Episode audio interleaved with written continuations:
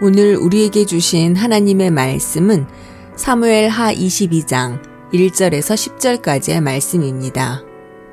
여호와께서 다윗을 모든 원수의 손과 사울의 손에서 구원하신 그날에 다윗이 이 노래의 말씀으로 여호와께 아뢰어 이르되 여호와는 나의 반석이시요 나의 요새시요 나를 위하여 나를 건지시는 자시요 내가 피할 나의 반석의 하나님이시요 나의 방패시요 나의 구원의 뿌리시요 나의 높은 망대시요 그에게 피할 나의 피난처시요 나의 구원자시라. 나를 폭력에서 구원하셨도다. 내가 찬송받으실 여호와께 아뢰리니 내 원수들에게서 구원을 받으리로다. 사망의 물결이 나를 애우고 불의의 창수가 나를 두렵게 하였으며 수월의 줄이 나를 두르고 사망의 올무가 내게 이르렀도다. 내가 환란 중에서 여호와께 아뢰며 나의 하나님께 아뢰었더니 그가 그의 성전에서 내 소리를 들으시며 나의 부르짖음이 그의 귀에 들렸도다. 이에 땅이 진동하고 떨며 하늘의 기초가 요동하고 흔들렸으니 그의 진노로 말미암음이로다. 그의 코에서 연기가 오르고 입에서 불이 나와 사르며 그 불에 숯이 피었도다. 그가 또 하늘을 들이우고 강림하시니 그의 발 아래는 어두캄캄하였도다. 아멘.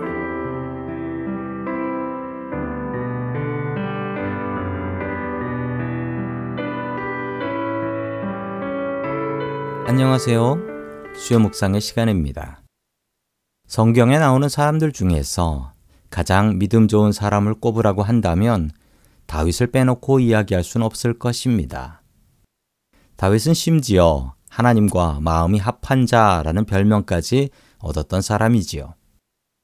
어쩌면 믿음이 부족한 우리들과는 완전히 다른 차원의 사람 같아 보이기도 합니다. 그러나 성경을 자세히 보신다면 다윗은 그런 사람은 아니었습니다. 시편에는 다윗의 불평과 절규들이 가득합니다. 시편 22편에 보면 내 하나님이여 내 하나님이여 어찌 나를 버리셨나이까 라고 다윗은 고백하고 있지요. 예수님께서는 이 말씀을 십자가 상에서 그대로 인용하시기도 하셨습니다.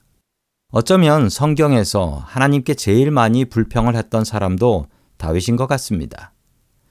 우리는 시편에서 다윗의 불평과 절규들을 쉽게 찾아볼 수 있지요. 다윗도 우리와 똑같은 인간이었습니다. 실패하고 실망하고 절규하는 우리와 완전히 똑같은 인간이었습니다. 그렇다면 무엇이 다윗을 우리와 다른 믿음의 사람이 되게 하였을까요? 다윗은 사람에게 불평하지 않고 하나님께 불평했습니다. 다윗은 사람들에게 절규하지 않고 하나님께 절규했습니다. 이런 행동을 우리는 기도라고 부릅니다. 우리는 하나님께 기도하고 하나님께 절규해야 합니다. 원하고 바라는 것이 있을 때 주님 앞에 나와서 기도하는 이들은 참 많습니다. 그러나 그 기도 제목이 이루어지지 않았을 때 사람들의 반응은 두 종류로 나뉩니다. 어떤 사람들은 하나님께 실망하고 하나님을 떠나지요. 반대의 사람들은 그럼에도 불구하고 응답해 주실 때까지 하나님을 의지하고 때로는 불평과 분노를 하나님 앞에 기도로 내려놓기도 합니다. 다윗은 그런 믿음을 갖고 사는 사람이었습니다. 그리고 끝내 오늘 성경 말씀에서는 그가 하나님을 반석, 요새, 건지시는 자라고 고백을 하고 있습니다. 성도님들의 고민과 염려는 무엇입니까? 그 고민과 염려를 주님 앞에 내려놓으십시오. 근심과 걱정이 사람을 향한 불평이 되지 말게 하고 그것을 주님 앞에 가지고 나오면 그것은 바로 기도가 되는 것입니다. 늘 주님 안에서 살아가는 다윗과 같은 성도님들 될 수 있기를 주의 이름으로 간절히 축원합니다.